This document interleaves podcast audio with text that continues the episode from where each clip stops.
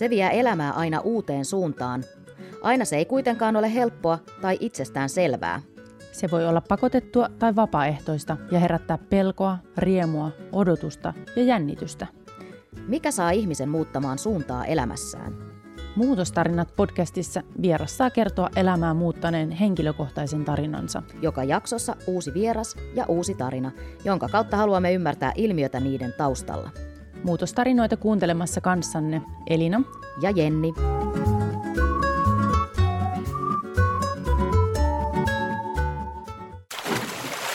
Vieraan tarina. Mä tuun vanhollis-lestarilaisesta perheestä. on kasvanut siellä koko elämäni, koko mun suku, ystäväpiiri, kaikki on niin vanhollis-lestarilaisia. Ja tota, mä elin itse siinä yhteisössä reiluksi parikymppiseksi asti, jonka jälkeen sitten lähti tietynlainen kelakäynti, ehkä johtuen omasta seksuaalisuudesta ja sen kyseenalaistamisesta. Ja tota, ää, pikkuhiljaa mä aloin niin miettiä myös sitä sit että et miten tämä vanhollis-lestarilainen yhteisö, onko sen noi ajatukset ehkä niin kuitenkaan niitä mun ajatuksia ja miten, miten se vaikuttaa mun elämään, että haluanko mä olla siinä yhteisössä mukana, mikä kuitenkin on tietyllä tapaa aika sulkeutunut ja ei välttämättä esim. Seksuaalivähemmistöjä ainakaan si- silloin vielä niin hyvin ää, ottanut huomioon. Pikkuhiljaa mä aloin tajumaan sen, että se ei välttämättä ole mun tyyli elää. Et mä arvostan tosi paljon tiettyjä asioita, mitä vanhollis yhteisössä opetetaan, mutta siellä on paljon myös semmoisia juttuja, mitkä ei tunnu omasta, ää, tai mun mielestä niin kuin välttämättä minulle sopivilta asioilta. Ja, ja mä halusin lähteä sitten vähän kokeilemaan, että miltä se maailma näyttää siellä toisella puolella. Muutostarinat. Joka vuosi kesä-heinäkuun vaihteessa mediasta saa lukea suviseuroista. Niissä uutisissa kerrotaan aina niitä samoja juttuja, kuinka monta makkaraa on myyty ja kuinka paljon vapaaehtoistyövoimaa siellä on ja kuinka monta litraa on mennyt keittoon ja muuta. Ne määrät on ihan kreisiä, koska siellähän käy ihan tosi monta ihmistä, jopa 100 000 vanhoillisille stadiolaista joka kesä. Vanhoillisille stadiolaisuus on Suomen suurin herätysliike. Lestadiolaisista kuulee paljon tarinoita ja uskomuksia, kerrotaan legendaa ikkunallisista pesukoneista ja muuta, mutta minkälaista on elämä yhteisön sisällä ja minkälainen prosessi on erota vanhoillisille stadiolaisista yhteisöstä? Tästä kaikesta on tänään meidän kanssa keskustelemassa Arttu Mustonen Mustarttu-blogista. Tervetuloa. Kiitos. Ja mikrofonien äärestä hönkii myös Elina. Ja Jenni. Mä haluan heti alkuun kertoa, että on itsekin kasvanut tuossa vanhoillisille stadiolaisessa yhteisössä ja mä oon irtaantunut siitä noin 12 vuotta sitten. Ja jokaisessa yhteisössä on omalaiset kulttuuri- ja toimintatavat ja oli se sitten yhteisö joku jääkiekkojoukkue tai kaveriporukka tai vaikka esimerkiksi suomen ruotsalaiset. Vanhoillisille stadiolaisissa yhteisöissä erilaisia vakiintuneita toimintatapoja on paljon ja ulkoisia tunnusmerkkejä esimerkiksi, että naiset ei käytä meikkiä tai ei ole korvakoruja. Ja ennen kuin mennään mihinkään sääntöihin, jotka on siis tosi kiinnostavia tässä aiheessa, niin Arttu, kerro, minkälaista elämä oli lestadiolaisyhteisössä? Mulla se on ollut aina tosi kiva. Mulla on ollut hirveä jotenkin hyvä ja turvallinen kasvuympäristö. Meidän perhe on päällisin puolin, meillä on ollut kaikki asiat tosi tosi hyvin ja sitten sen takia se ei joka ollut sellainen ehkä niin kuin, mulle se ei ole millään tavalla niin traumaattinen tai paha kokemus ollut missään nimessä. Mulla on ollut hirveästi hyviä ystäviä. Tietyn ajan jälkeen koulukiusaamista on tapahtunut, silloin oli ehkä vähän hiljaisempaa niin kuin sille kaverien puolesta, mutta että päällisin puolin mulla on ollut tosi, tosi kiva olla siellä ja mä suunnattomasti nautin esimerkiksi siitä yhteisöllisyydestä, mikä oli siellä niin kuin, esimerkiksi nuorten kesken. Vanhollislestadiolaiset ei halua puhua säännöistä, vaan nimenomaan toimintatavoista. Kyllä. Mutta miten sä koet, että minkälaisia sääntöjä ja rajoituksia tuossa niin kuin VL-yhteisössä oli ja miten olet suhtautunut niihin sääntöihin? No kyllä siellä on niitä niin kuin sanattomia ää, sääntöjä, mitä ei periaatteessa ole, mutta on selkeästi. Värsin tuossa hiukset nyt ihan hiljattain, ja tämä on esimerkiksi asia, mitä mä en olisi koskaan voinut kuvitella tekeväni, koska se on esimerkiksi sellainen asia, mikä katsotaan jotenkin, että se on tosi paha asia. Ja ää, mä oon vaikka aina esimerkiksi halunnut väriä tukkaa, niin se oli tosi iso prosessi mulle käydä läpi. Mä vuoden siis mietin koko tätä juttua, että voinko mä tehdä, vaikka mä en ole ollut neljä vuoteen siellä messissä. Ihan vaan sen takia, että mietin, mitä mun vanhemmat ja perhe ja koko se niin kuin yhteisö ajattelee tästä. Et on siellä tosi paljon, samoin musiikin kuuntelun liittyen, se on ollut sellainen niin kuin konkreettinen, että ei saa kuunnella poppia tai rockia tai mitään tällaiset. Klassinen musiikki on ok, ehkä kuorolaulu ja tällaiset, mutta et, kyllä siellä niitä sääntöjä on. Ja sitten on ymmärtänyt, että siellä on niin kuin ristiriitaisia myöskin ne säännöt. Että jos, et, tupakkaa saa polttaa, mutta alkoholia ei saa käyttää, mutta nehän molemmat on niin kuin oikeasti huonoksi Kyllä. ihmiselle. Ja sitten tämä musiikkijuttukin, että esittävää, jos olet kulttuurialalla oleva vanhoillislestadiolainen, niin, niin sä et saa esittävää taidetta esittää, mm. mutta musiikin sitten soittaminen, niin se on niin kuin ok. Niin miten sitten ihminen ajattelee, miten sä elät tämmöisessä ristiriitaisessa, tai tuleeko tämä edes ajatella, ajatelleeksi, että nämä on niin kuin ristiriitaisia nämä säännöt? No en mä ainakaan niin kuin tiettyyn just ikään asti ehkä osannut edes ajatella silleen, vaan oli tosi itsestäänselvyyksiä kaikki ne asiat. Ja sitten jossain vaiheessa just niin kuin myöhemmällä iällä, kun alkoi ylipäätään miettimään vähän, että mikä tämä maailma nyt oikein onkaan ja miten mä ajattelen omasta elämästä ja ylipäätään elämästä, niin silloin alkoi kyseenalaistaa sille, että no miksi esimerkiksi, kun siellähän on, aina puhutaan siitä, että kun on lestorilaisia ympäri maailmaa, että esimerkiksi Afrikassa on lestorilaisia, kellä on kaikki korvakorut ja muut, että se on ihan fine, kuuluu heidän siihen, tai että siellä tanssitaan esim. niissä seuroissa, niin sitten mä muistan, että mä olin sille, että no miksi nämä lestorilaiset saa sen tehdä, ja sitten se oli niin kuin kulttuurisidonnainen asia, mutta mun mielestä taas se on tosi hassu, että sitten jotkun saa tehdä jotain ja toiset ei. että se on vähän ristiriitasta ja kyllä niin kuin sit, just kun alkaa itse enemmän miettiä asioita, niin kyllähän siinä niin kuin saattaa päässä pikkusen joutuu pallottelemaan, että no hetkonen, miten mä, miten mä nämä asiat näen, että onko, mikä tämä homma oikein on. No miten niistä opetettiin sit siellä yhteisössä, mitä niistä sanottiin, niin kuin, että minkä takia just siellä toisessa kulttuurissa se tanssi on ok? No mä en, siis se on aina vaan sanottu, että tanssi ei ole meille sen takia ok, koska se ää, niin kuin, saattaa johdata, johdatella meidät esimerkiksi seksiin, joka on mun aivan naurettava ajatus. Siis niin kuin mä en jotenkin itse vaan niin kuin, nyt kun olen tanssinut tässä useamman vuoden verran jo tuolla baareissa, niin no okei, okay, siis yleisiin harrastuksiin kuuluu myös baareista, ei. Mutta siis äh, niin en vaan voi ymmärtää, että niinku, ehkä tämä on joku tämmöinen, ehkä se tulee jostain peloista, minkä takia ne, en mä tiedä, toi on tosi jotenkin haastava koko juttu. Se tulee jostain tosi syvältä. Niin ja sitten yleensä ihmiset pyrkii tämmöisiä ristiriitaisuuksia ja niin kuin selittämään itselleen jotenkin parhain päin, mm. vaikkei niille mitään ehkä selkeää järjellistä selitystä olisikaan. Mm. Mutta miten teillä sitten yhteisössä olisi auktoriteeteilla niin suuri valta päättää periaatteessa sun ajatuksista ja elämästä? Mä uskon, että sekin johtaa siihen, että kun se on niin jotenkin siis tosi syvällä, kun se on silloin, milloin vanhoillislestariolaisuushan on tosi oikeastaan uusi jopa, että se joskus niin kuin reilu sata vuotta sitten vasta niin kuin kehittynyt, mutta jotenkin se on ollut niin ilmeisesti alusta asti tosi selkeät, että tiettyjä asioita tehdä. Sitten on tullut tietenkin murros, kun on tullut televisiot ja muut, ja ollaan miettinyt, miten tässä nyt toimitaan, ja ollaan silloin tehty juttuja, päätöksiä, että me ei esimerkiksi huomata telkkari. Niin mä veikkaan, että se on niin kuin korkeimman johdon tyypeillä, ketkä ne päätökset tekee, ne on tosi vanhoja tyyppejä, ja jotenkin kaikki vaan luottaa siihen heidän sanomiseen sen suuremmin kyseenalaistamatta niin kuin niitä ehkä päätöksiä, mitä siellä ollaan tehty. Mutta musta tuntuu, että nykyään, koska tämä maailma on muuttunut ihan sikana, niin kyllä huomaa myös muutosta niistä lestarilaisista, että vaikka niissä itse säännöt edelleen olisi siellä, niin silti ihmiset kyllä niin kuin nykyään toimii ehkä vasta, tai että ne ei välttämättä noudata niin tarkasti niitä kaikkia sääntöjä, mitä meillä ehkä siellä on ollut siellä yhteisössä. Miksi näitä auktoriteetteja kutsuttiinkaan? Uh, no siis puhujat on tietenkin aika korkealla. Nämä henkilöt, ketkä siis on seuroissa, mistä käydään viikoittain, niin ne puhuu siellä näistä raamatun kohdista ja lukee raamatun kohtia. Niin nämä puhujat on niin kuin aika korkeat henkilöt ja korkeassa asemassa. Samoin kaikki SRK, eli sen, uh, mikä se nyt onkaan se Ra- Suomen rauhanyhdistyksen keskusyhdistys. Juuri tämä, niin heidän johdossa olevat henkilöt, jotka on suurimmaksi osassa kaikki miehiä, kun lestadiolaisen elämä on täynnä erilaisia sääntöjä ja pelkät ajatukset voidaan tulkita synneiksi tai vääriksi, niin käykö siinä niin, että ei uskalla sit kertoa muille, mitä ajattelee tai mitä tekee? Onko niitä, jotka ei elä täysin sääntöjen mukaan? On todellakin, ja siis mä, mulle on ollut yllätyksenä, tai tullut yllätyksenä monenkin mun ystävän ajatukset vasta sen jälkeen, kun mä oon itse tehnyt sen tai sanonut vaikka heille, että mä en nyt välttämättä enää kuulu tähän yhteisöön, niin sitten on alkanut tulee yhtäkkiä kaikki, miten he ajattelee ja näkee asiat. Ja se on tosi outoa, koska jotenkin sä oot aina vaikka tiettyjä henkilöt pitänyt tosi niin sanotusti uskovaisina, että ne on näin, ei ikinä tulisi esimerkiksi lähteä tästä yhteisöstä pois. Ja yhtäkkiä ne niin kun, tekeekin sen ison ratkaisun, vaikka ne eroaa siitä yhteisöstä. Ja sitten se on aina silleen, että kun sä et tiedä, et sä voi koskaan tietää, mikä, mitä ihminen sisällään ajattelee. On niitä tosi paljon siis. Eikö se ole vähän kaksinaismoralistista? No onhan se. Niin. On se todella. Ja niitä varmaan siis, mä voisin veikkaa, että siellä on aika todella paljon ihmisiä, ketkä ei vaan uskalla sanoa ääneen asioita ja elää vaan sen takia, että se on paljon helpompaa elää siinä yhteisössä ennen kuin ottaa se steppi ulos sieltä.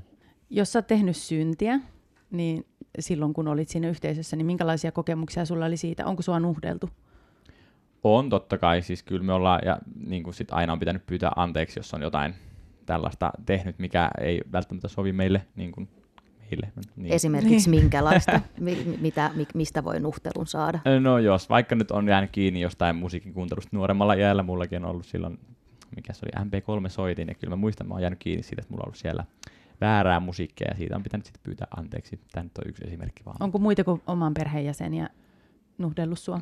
No, No ei ole, mulla ei ole mitään sen suurempaa kokemusta mistään sellaisesta, mitä mä tiedän, että on tapahtunut taas, että joku just puhuja vaikka tulee juttelee jostain, että kun se on ihan hirveet, niin kuin mitä on kuullut, sellaistahan tapahtuu myös, mutta onneksi mä en ole koskaan joutunut kokemaan sitä ja ei mun lähipiirissä kyllä varmaan kukaan. Meillä ei ole ollut onneksi sellaista puhuttelukulttuuria, mitä joissain paikoissa ehkä ollut. Mulla on kokemus siitä, että jotkut niin kuin oman kaveriporukan ihmiset on saattanut niin kuin, no joo, totta kai. sillä vähän joo. kaikella rakkaudella tulla mm. puuttumaan. Joo, on, se on. Ja itse asiassa se on huvittavaa, koska mä olin jossain vaiheessa, mulla tuli tosi semmoinen äh, voimakas vaihe, että mä olin se ihminen, joka saat, esim. silloin kun seurustelin, äh, niin mä muistan, että mä olin silloin, että hei, tosi, joistain asioista tosi niin kuin silleen, että näin ei missään nimessä voi tehdä, ja olin se ihminen itse, joka oli niin kuin se, joka sanoi, että hei, mitä ihmettä sä teet, että tajuut, että toi on tosi väärin. Että sekin on hurjaa, miten se on vaihtunut tosi päälailleen sitten. Ää, mun on vaikea ymmärtää sitä, että miten ihmiset perustelee myöskään sitten uskonnolliset kannalta itselleen asioita, joita ei pysty niin kuin järjellä selittämään tämmöisissä yhteisöissä. Niin asioita vaan painetaan villasella, koska ne on niitä uskon asioita, kyllä Jumala tietää sen. Mm. Niin joka tapauksessa, niin onko sulla minkäännäköisiä väärikäsityksiä tai uskomuksia, joihin olet itse törmännyt tai joita sulle on esitetty?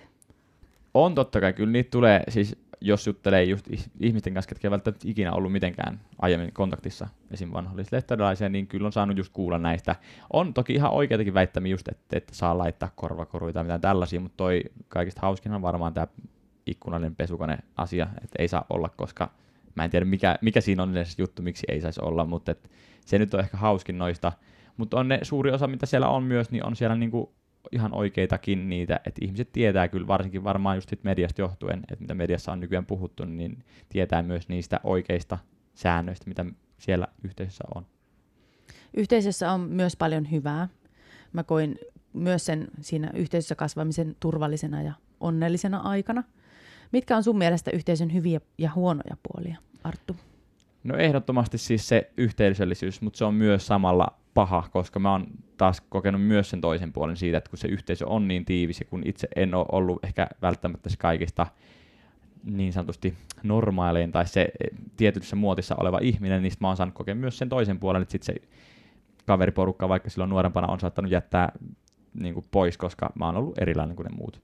Mutta ehdottomasti siis se on niin kuin ykkönen, koska silloin kun se on parha, tai siis kun sä oot siinä yhteisössä itse tosi voimakkaasti messissä, sulla on vaikka tosi iso kaveriporukka, niin ei vitsi, se on ihan niin kuin, vaikka mun nuoruus on elämäni parasta aikaa, kun me ollaan vaan menty ja tehty ja aina voinut mennä tahansa päin ympäri Suomea, vaikka mennään, sulla on aina ollut siellä majapaikat ja niin kuin, kavereiden perheet on mitään huolta susta ja että se on jotenkin sellainen tosi hämmentävä se koko skene.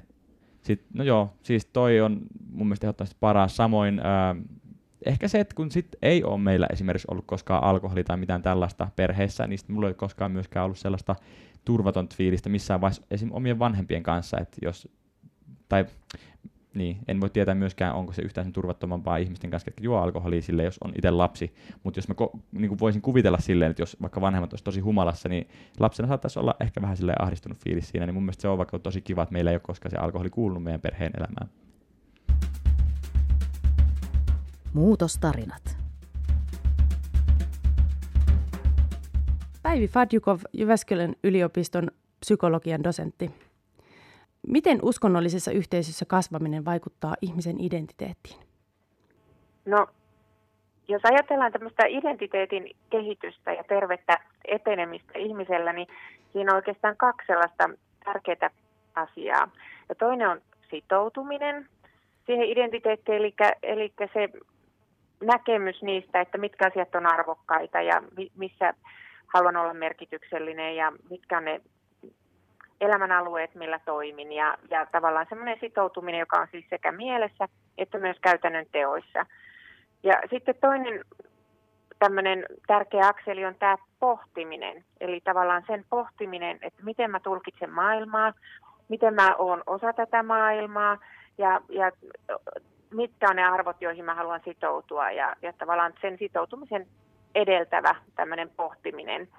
Ja, ja tota, tämmöisessä uskonnollisessa yhteisössä voi olla niin, että, että se ihminen joutuu tavallaan luovuttamaan sen pohtimispuolen sitten sille yhteisölle. Eli tavallaan se pohtiminen jää niin kuin vähän tekemättä tai, tai sitä, siihen ei kannusteta, mutta siihen sitoutumiseen sitten puolestaan kannustetaan tosi paljon. Että tavallaan se on sillä tavalla vähän tasapainottomasti se asia, että tavallaan tulee omaksuttu identiteetti, jonka sä otat annettuna, mutta et saa sitä itse pohtia.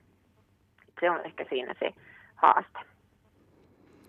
No, mi- muuttuuko identiteetti sen irtaantumisen jälkeen, kun uskonnollisesta yhteisöstä irtaantuu? Ja minkälainen prosessi sen muuttuminen on, jos semmoista tapahtuu?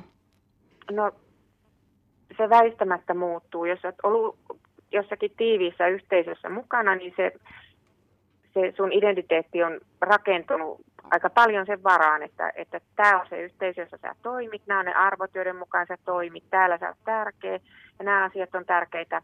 Ja jos sä sitten siitä lähdet pois, niin varmaan se ei ole ollut helppo prosessi, että on, on lähtenyt pohtimaan sellaisia asioita, mitkä ei oikeastaan kuulu pohdittavaksi sitten sen yhteisön näkökulmasta ja, ja tota, joutuu oikeastaan sitten rakentamaan sen oma identiteetin sitten jonkun muun asian varaan, koska se ei voi enää rakentua sitten sen varaan, missä se aikaisemmin on, mihin se on aikaisemmin kytkeytynyt. Miten sitten sen irtaantumisen jälkeen, niin mikä, miten se vaikuttaa identiteettiin niin kuin myöhemmässä vaiheessa, tämmöiseen yhteisön kuuluminen? No, kun olet jos on ollut mukana tämmöisessä tiivissä yhteisössä tai mitkä tahansa elämäkokemukset, niin hyvässä ja pahassa ne nivoutuu osaksi sitä, kuka me ollaan. Me rakennutaan sillä tavalla elämän kuluessa. Ja, ja terve identiteetti sisältää kokemuksen siitä minä jatkuvuudesta. Ja ei me voida jättää mitään elämänvaihetta taakse sillä tavalla ihan niin kuin sitä ei olisi ollutkaan ja se ei olisi vaikuttanut meihin mitenkään. Että vaikka yrittäisikin ajatella niin, että tämä ei ole enää minua osaa tai ei vaikuta enää, niin, niin se torjuntakin on jo vaikutus. Mm. Ja, ja sen takia olisi hirmu tärkeää, että ihminen pystyisi ainakin sitten jossakin vaiheessa näkemään sen jotenkin sen, katsomaan taakse ja näkemään, että tällaisia asioita mä oon saanut ja tällaisia asioissa, tällaisissa asioissa mä oon kasvanut, nämä asiat oli mulle hyväksi ja nämä asiat ei ollut mulle hyväksi ja näiden kanssa mä joudun sitten ehkä tekemään jatkossa enemmän työtä. Mm. Että, että jotenkin näkemään sen semmoisena jatkumona sen oman elämänsä, niin se olisi tosi tärkeää, eikä niin, että näkisi vain mustaa ja valkoista tämmöisissäkään asioissa, vaikka sitten olisi päättänyt siitä irtaantua. Kiitos haastattelusta psykologian dosentti Päivi Fadjukov. Muutostarinat. Yhteisössä on paljon hyvää, mutta mikä oli se syy, miksi sä lähdit pois siitä yhteisöstä? No kyllä se on ajatuksen tasolla olevat asiat. Just esimerkiksi siitä, että no mä olen homoseksuaali ja sitten taas eh, tuolla ei välttämättä niin kuin homoseksuaalisuutta katsota niin äh, hyvällä tai hyvässä valossa, tai että se on nykyään ilmeisesti ihmisille ihan fine, jos joku ihminen on homoseksuaali, mutta edelleenkään se ei ole fine esimerkiksi, että homo, homopari menisi naimisiin tai että saisi lapsia tai mitään tällaista, niin sitten taas ne on aika isoja kysymyksiä omassa elämässä, että koska luultavasti näin tulee jossain vaiheessa käymään, jos toivottavasti löytyy puoliso joskus, että minäkin olen siinä tilanteessa, että ehkä naimisiin on meno tai joku, niin sitten se yhteisö ei millään tavalla hyväksy periaatteessa sitä. Mm. Uskonnollinen yhteisö määrittelee voimakkaasti ihmisen identiteetin. Ne säännöt ja ne toimintatavat luo turvaa. Yhteisöstä irtaantuminen ei ole helppoa, mm. ja sitä voisi ehkä verrata avioeroon tai muuhun isoon elämänmuutokseen, jonka seurauksena oma arvomaailmaa joutuu pohtimaan ihan uudestaan. Miten sulla se päätös syntyi? Sä sanoit, että sä et tehnyt varsinaista mitään niin kuin semmoista julistusta Joo. tai niin kuin irti sanomista siitä mm. hommasta, mutta miten se sun prosessi lähti liikkeelle? No se oli silleen aika pikkuhiljaa just, että muutamista, muutamista sellaisista ensimmäistä tyyliä vaikka baari-illoista oli silleen, että, että no okei, nämä oli nyt ehkä tällaisia vähän kokeilujuttuja, että mä lähdin käymään jossain ja sitten silleen, että no ehkä tämä maailma ei olekaan niin paha, mutta sitten mä elin kuitenkin yhtä aikaa siellä yhteisössä täysin. Ja sitten siinä sellaista tosi vaikeat välivaihetta oli varmaan jonkun vuoden, jopa puolitoista, että mä väitin aina kaikille kivenkovat, että en todellakaan ole lähtemässä mihinkään tai en ole lähtenyt, vaikka oikeasti tiesin sisimmässäni todellakaan en enää myöskään ajattele samalla tapaa, mitä on aiemmin ajatellut. Mutta sitten ehkä se meni siihen, että kun kyllä ihmiset tosi paljon alkoi kyseenalaistamaan sitä, että no, että me ollaan nähty vaikka, että sä oot jossain bileissä ollut, jos on Instagramin tai johonkin pistänyt jotain story tai snappiin, niin kyllähän sieltä aika nopeasti paljastuu, että mä oon elänyt tosi erilaista elämää, mitä lestarilaisen oletetaan elävän, ja sit, sitä kautta se on niin kuin jotenkin mennyt tosi luontevasti, että jengi on myös ehkä tajunnut sen, että no okei, toi ei välttämättä enää nyt kuulu tähän yhteisöön, mutta mut niin, ei ole mitään semmoisia suuria julistuksia just ollut, että on vanhemmille tietenkin jossain pitänyt sanoa, että no okei, en sitten enää ole, että jos on mm. paljon intänyt ja kysynyt, että no, mikä tämä sun tilanne onkaan. Minkä ikäinen sä olit, kun tämä lähti tavallaan? Olitko se aikuisuuden kynnyksellä, kun sä lähdit eka kertaa miettimään niitä vai? No mä oon ollut itse asiassa silloin jo jotain about 20, ehkä pari 21-vuotias jopa. Joo, Joo 21-vuotiaana vuotiaana about ne on niin kuin lähtenyt liikenteeseen. Et, äh, Helsinkiin muutto oli tietenkin, no ei se saman tien tapahtunut täällä maassa jo jonkun aikaa kyllä ennen sitä, kun mä oon irtautunut tuosta, mutta et niin kuin kyllä täällä, sit täällä se niin kuin on lähtenyt silleen niin kuin voimakkaammin liikenteeseen toi se oma. Mm, liittyy itsenäistymiseen. Mm, kyllä, ehdottomasti. Joo. Vanhoillisille stadioilla yhteisössä arvot tulee, niin kuin puhuttiin, ylhäältä annettuna. Niitä ei tarvitse itse miettiä, vaan joku muu on miettinyt ne valmiiksi. Että me nyt vaan ajatellaan näin ja näin me ollaan katsottu, että tämä asia on hyvä. Mm. Sitten kun yhteisöstä lähtee, niin sen jälkeen on aika yksin. Täytyy itse miettiä, että miten mä näistä asioista ajattelen, mikä on mun mielestä oikein ja mikä väärin ja mihin mä uskon, vai uskonko mä yhtään mihinkään. Mm. Moni sanoo, että se on tuntunut siltä, kun elämältä lähtisi niin kuin pohja pois. Ja se pohja täytyy rakentaa itse uudestaan. Muistatko sä miettineestä tai kokeneesta tämmöistä? Kyllä sellaisia hetkiä on ollut, kun on just miettinyt, mikä, mikä ihme on tämän elämän tarkoitus sitten. Koska se on ollut, ollut tosi voimakas silti siinä yhteisössä, että tärkein päämäärä on päästä taivaaseen ja sitten taas se, että sä tiedät ne keinot, millä periaatteessa päästä sinne, niin onhan se ollut siinä vaiheessa, kun yhtäkkiä sä joudut ensinnäkin kyseenalaistamaan sen, että onko olemassa taivasta tai pääsenkö mä sinne. Sehän kalvaa tosi pitkään se ajattelu siitä, että joudunko mä nyt sitten helvettiin, koska mä elän väärällä tavalla. Ja se on tosi karu ajat, tai siis ajatus, mikä tulee päähän. Ja sen kanssa on kyllä tosi paljon joutunut tekemään myös työtä, niin kuin selkeyttää itselle niitä omia ajatuksia, mitä mä ajattelen asioista ja miten nämä nyt pääsenkö mä silti vaikka esimerkiksi taivaaseen, jos mä nyt en ajattele samaa tapaa, mitä lesterilaiset ajattelee. Kalvaako tämä synnin tuntu sua edelleen?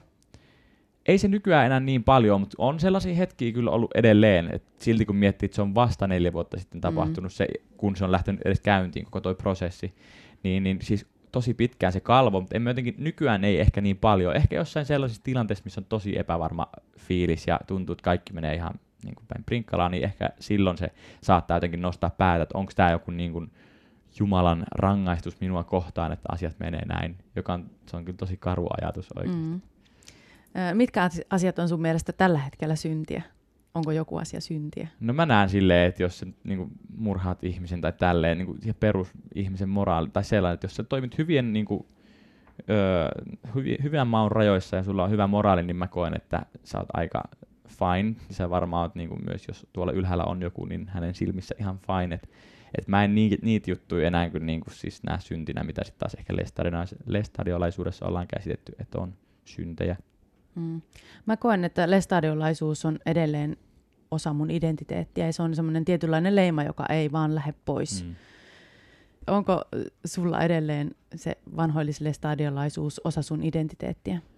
On se ja ollaan me tuosta paljon mun friendien kanssa just puhuttu vaikka, että, että miten sitten kun tapaat jonkun ihmisen, alat perustaa, tai no vaikka seurustelemaan tai jotain, että kun vain semmoinen ihminen, joka siinä yhteisössä on ollut, voi ymmärtää ne tietyt ajatukset ja ajatusmaailma, mitä siihen sisältyy ja liittyy, että tota, kyllä mä, mä uskon, että se ei tule ikinä poistumaan niin kuin täysin, että vaikka se ehkä ei näy sun elämässä enää millään tapaa, mutta kyllä se tulee aina määrittelemään sua jollain tapaa kuitenkin. Jos joku poikkeaa massasta, ja, tai siis no ulkoisesti on erilainen tai käyttäytyy erilaisesti, niin, niin pistää, se pistää helposti silmään ja aiheuttaa keskustelua. Ihan ei tarvitse olla lestadiolaispiireissä. Mm, ihan. Miten sä koit, Arttu, yhteisössä ollessasi, että miten vanhoillis-lestadiolaiset yhteisössä suhtaudutaan erilaisuuteen?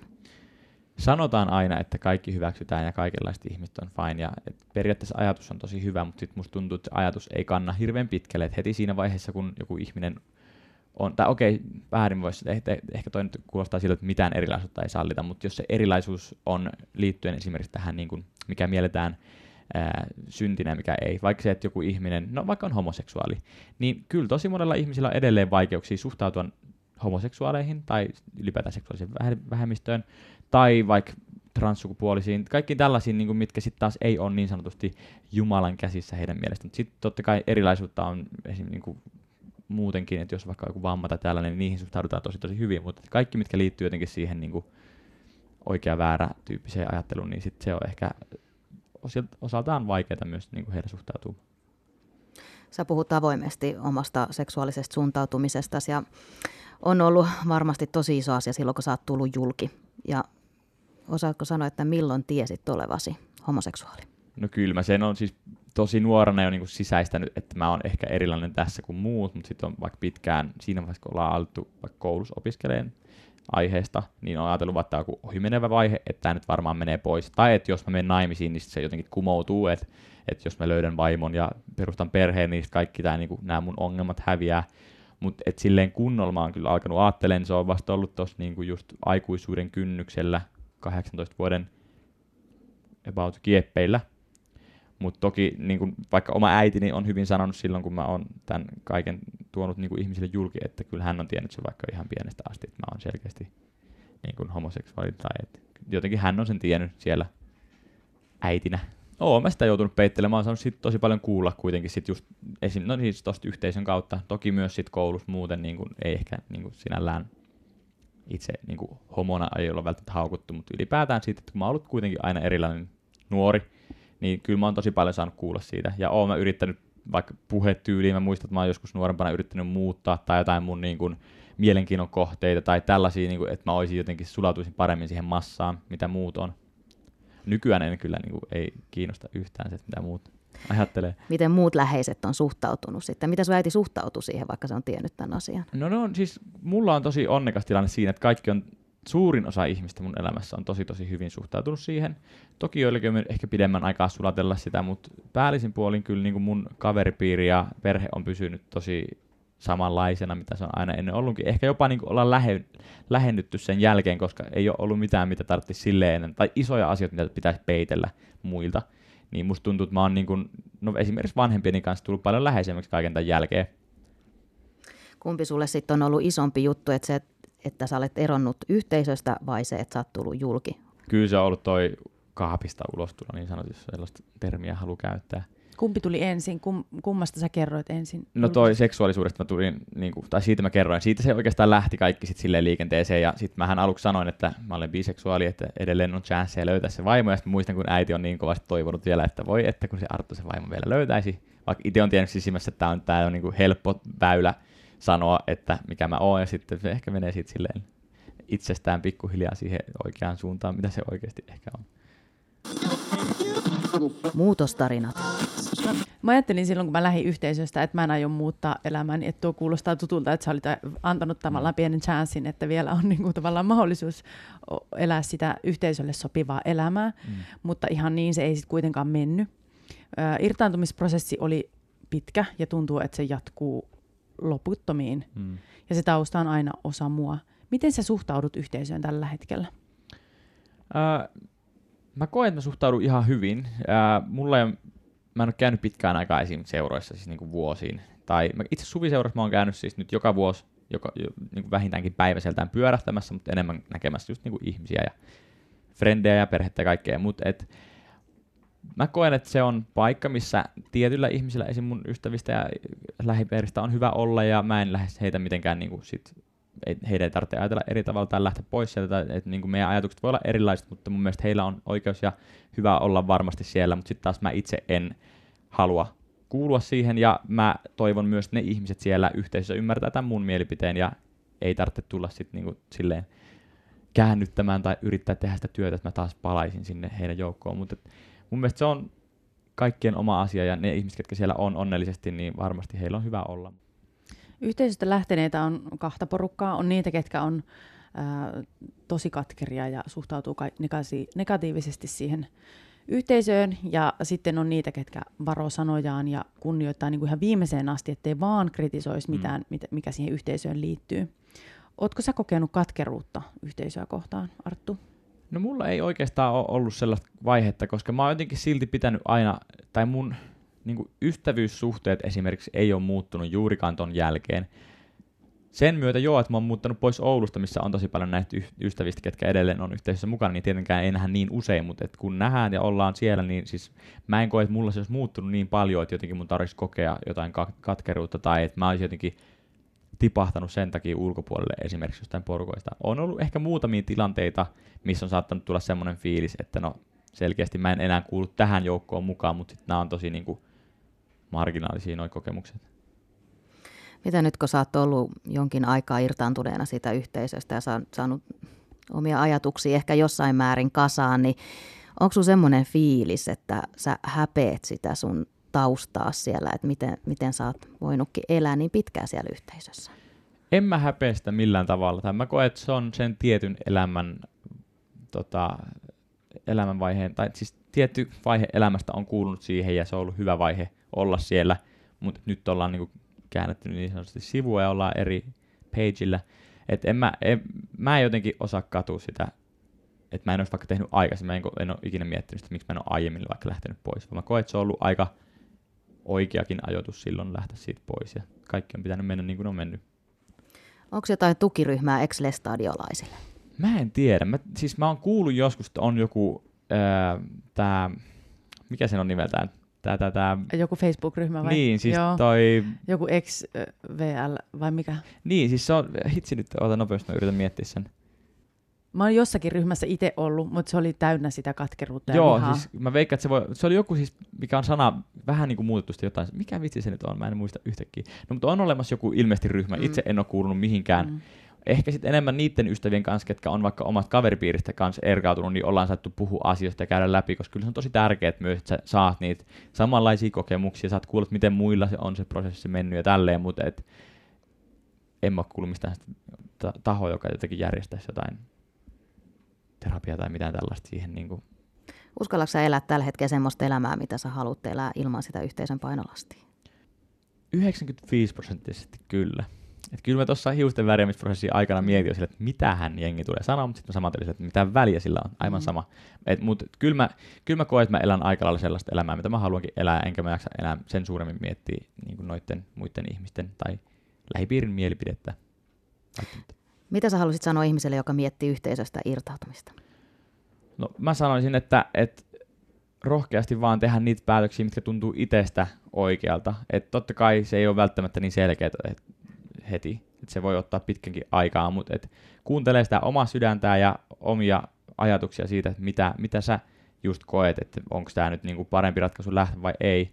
Mutta ehdottomasti niinku rohkeasti tehdä niitä päätöksiä, koska sä tulet aina pysymään siinä, jos sä, niin kuin silleen, jos sä kelaat asioita, että haluaisit lähteä, mutta jos sä kuitenkin silti vähän niin kuin haluat hivuttautua tai olla mukana siinä, niin et sä koskaan välttämättä pysty täysin irtautumaan. Ja musta tuntuu, että silloin se ehkä vielä haastavampikin olla toi prosessi, koska sit se on aina sitä muille ihmisille todistelua, että mä kuulun tähän ja että niin kuin, mulla on kaikki hyvin ja näin. Ja se on tosi rankkaa elää semmoisessa ristitulessa. Meillä on ohjelman lopussa vieras saanut esittää kysymyksen kuulijoille. Mitä sä haluaisit kysyä meidän kuulijoilta, Arttu Mustonen? Kysymys kuulijoille. No jos siellä linjoilla on saman, saman ää, laisen taustan omaavia ihmisiä, esimerkiksi jostain uskonnollisesta yhteisöstä irtautuneita, niin koetteko, että pystyttekö te elämään sellaista ää, oman näköistä elämää, vai rajoittaako edelleen just ne tietynlaiset ää, ehkä niin kuin nuoruudesta, lapsuudesta, lapsuudesta asti tulleet ajatukset, teidän tekoja, ajatuksia? Kiitos haastattelusta Arttu Mustonen. Kiitos paljon. Jatketaan keskustelua somessa. Meidät löytää Instagramista nimellä Muutostarinat. Kahden viikon päästä kuullaan taas. Moikka! Moi moi! Moi moi!